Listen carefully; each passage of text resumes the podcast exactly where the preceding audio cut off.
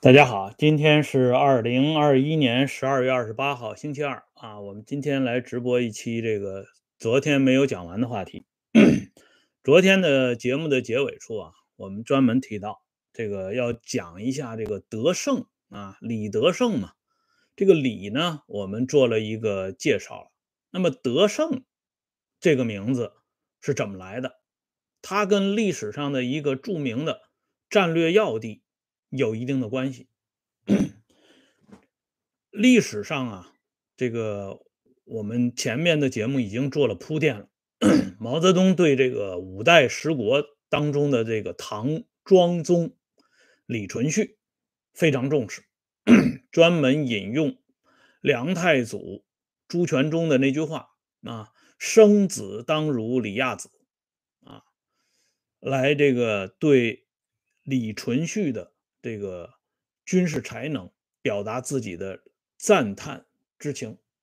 哎，我们都知道这五代梁、唐、晋、汉、周啊，当然了，历史上习惯于加一个后字啊，来形容这个前后之分。那么在唐庄中，李存勖与梁太祖朱全忠，或者叫朱晃啊，在与他争天下，这两个人争天下的时候。有一个战略要地，就叫德胜。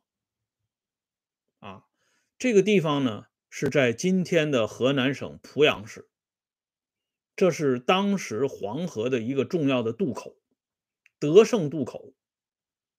哎，而那个时候呢，李克用就是李存勖的老爹，李克用手下有著名的十三太保，就是十三位名将。其中这老九叫李纯审啊，这个人原名原姓叫福啊，姓福。有的朋友总是在那儿啊喋喋不休的说什么德胜门，德胜门的历史是哪一年的？大家可以上网搜一下啊，跟这个德胜啊不搭界的。这个李纯审这个人很厉害啊！李纯审这个人，毛泽东对他也有一个评价：老九不能走。说的啊，一语双关。一个呢，说的是这个知识分子不能走，因为文革当中呢，知识分子排第九，哎，臭老九嘛，就这么来的。老九不能走。第二个老九说的就是李纯审。毛泽东对李存勖能够打败梁太祖朱全忠，认为这里边有几个关键性的人物：周德威、李嗣源、李纯审这三个人助力最大。所以毛泽东提出来，老九不能走。这个李纯审这个人啊，这里我们费点笔墨讲一下这个人。这个人啊很厉害啊，为什么说他很厉害呢？不光是这个人战功卓著，并且跟这个德胜这个地名有直接的关联，更主要的是呢，这个人有三个孙女儿，这三个孙女儿嫁的两个丈夫，在五代十国以及北宋的历史上，都是起到举足轻重作用的。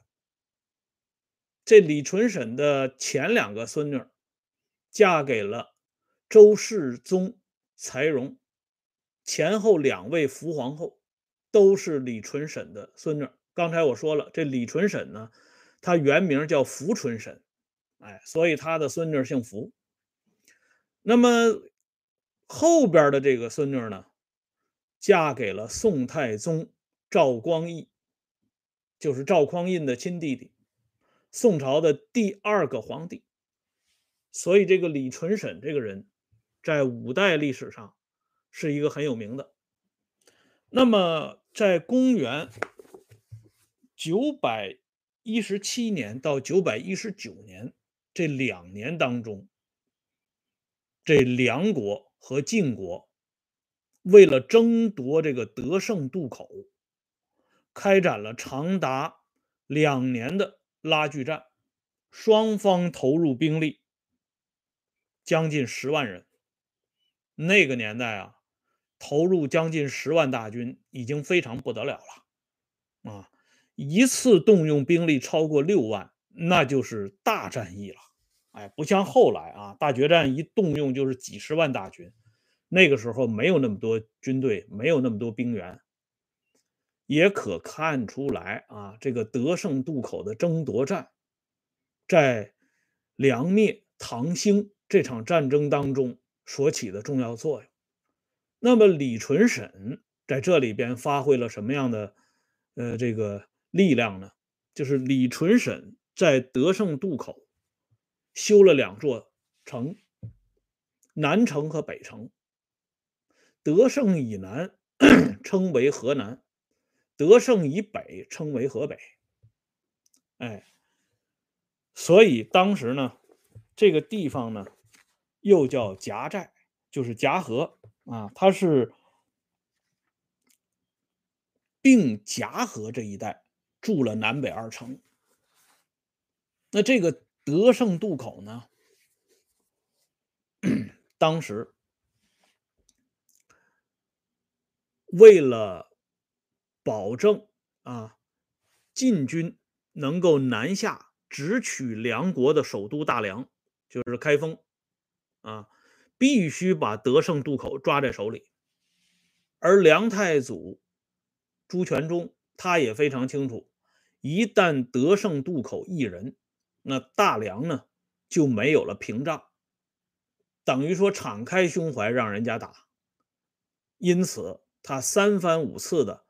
派这个啊高级将领去跟这个李存勖争夺这个德胜渡口，所以德胜之战决定着，在一定程度上决定着梁国的兴废以及晋国的兴起。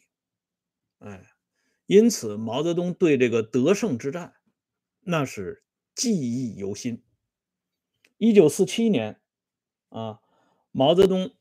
离开延安，一九四七年三月十八号离开延安。毛泽东当年说过一句话：“啊，不打败胡宗南，不过黄河。”那么到了一九四八年三月二十一号，毛泽东从陕西的米脂县杨家沟出发，三月二十三号到达五宝县，从这里渡过黄河，整个转战陕北。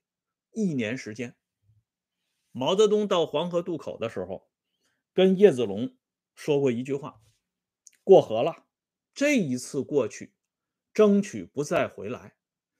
事不过三。”所以，就从一九四八年三月二十三号这天起，到一九七六年九月九号毛泽东离开人世为止，这长达二十多年的时间里，毛泽东。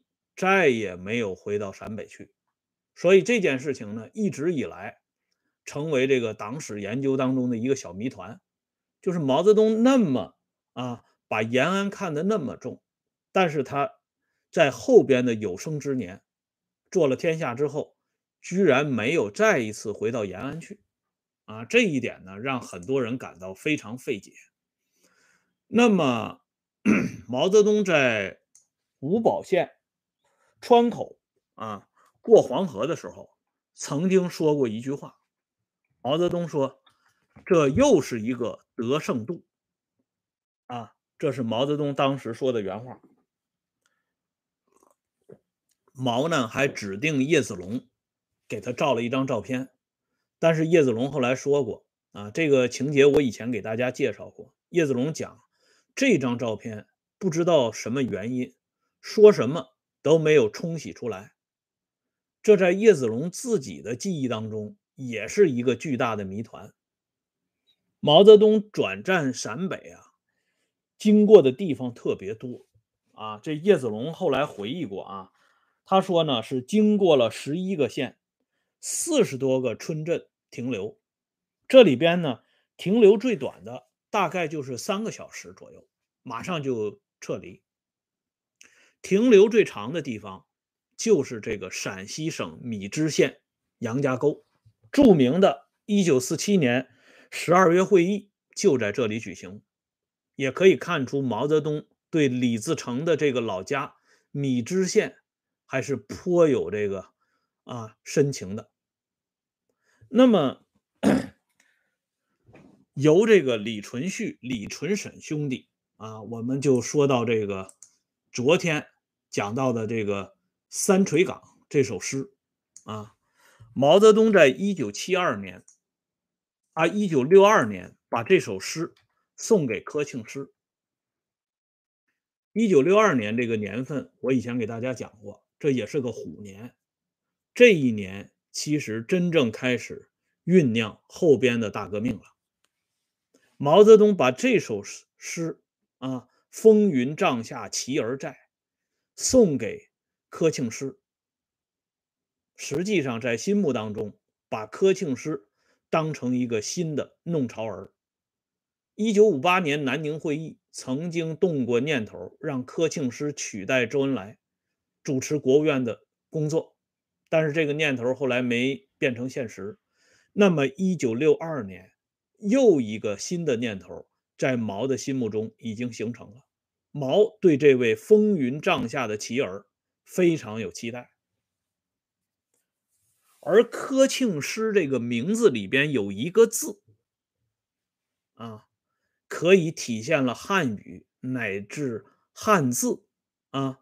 在中国政治历史上的最大的玄机，这个字啊，说起来可以一下子追溯到中国的北宋年间，跟这个李存勖啊，唐庄宗李存勖也有一定的关系。哎，这样的话呢，从李德胜到柯庆施这个名字当中的这个汉字，这个历史呢就串起来了。当然了，这个汉字到底是一个什么样的汉字？它有什么样的有趣的历史背景？咱们留在下次节目接着说。包括毛泽东晚年反复吟诵的这句“风云帐下齐儿在，鼓角灯前老泪多”，啊，又是在一个什么样的背景下展开的？我们留在下次节目跟大家详细。解说今天的节目说到这里，感谢朋友们上来点赞、收看和收听，欢迎大家关注“温相说时政”会员频道啊，经常有更新。这两天集中力量在会员频道里要讲林彪秘史啊，有兴趣的朋友可以过去收听。再见。